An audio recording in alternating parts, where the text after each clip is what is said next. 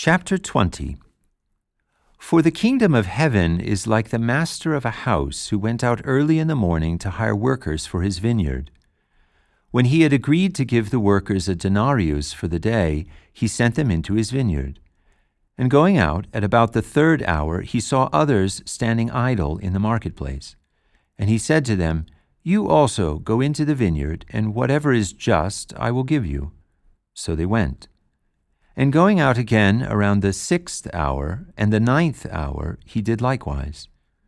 Around the eleventh hour, he went out and found others standing, and said to them, Why do you stand here idle the whole day? They said to him, Because no one hired us. He said to them, You also go into the vineyard. When it was evening, the master of the vineyard said to his foreman, Call the workers and pay them their wage, beginning with the last and proceeding to the first.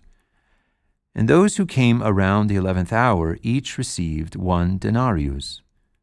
And when the first came, they thought they would receive more, but they also received one denarius.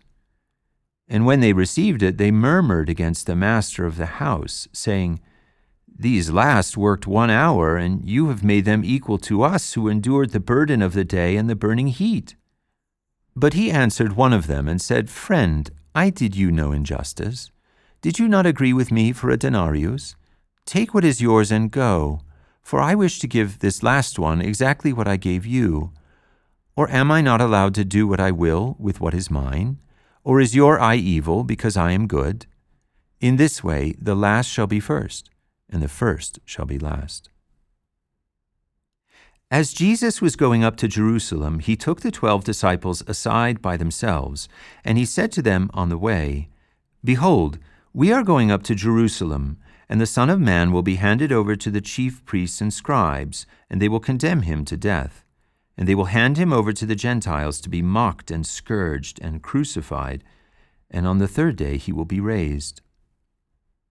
Then the mother of the sons of Zebedee came to him with her sons, and worshipping him, she asked him for something. But he said to her, What do you wish?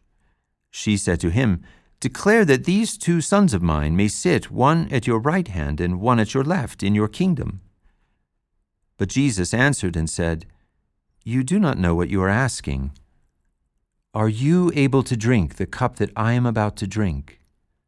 They said to him, We are able.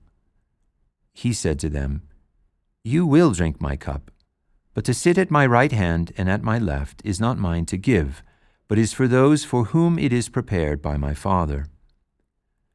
And when the ten heard it, they were indignant at the two brothers.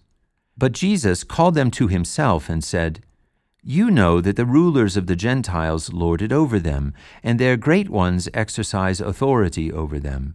It shall not be so among you. But whoever wishes to become great among you must be your minister, and whoever wishes to be first among you must be your servant, just as the Son of Man did not come to be served, but to serve, and to give his life as a ransom for many. As they were going out from Jericho, a great crowd followed him. And behold, two blind men were sitting beside the road. When they heard that Jesus was passing by, they cried out, saying, have mercy on us, Lord, Son of David. And the crowd rebuked them in order to silence them. But they cried out louder and said, Have mercy on us, Lord, Son of David. And Jesus stood still, and he called them and said, What do you want me to do for you? They said to him, Lord, let our eyes be opened. So Jesus had compassion on them and touched their eyes, and immediately they were able to see and they followed him.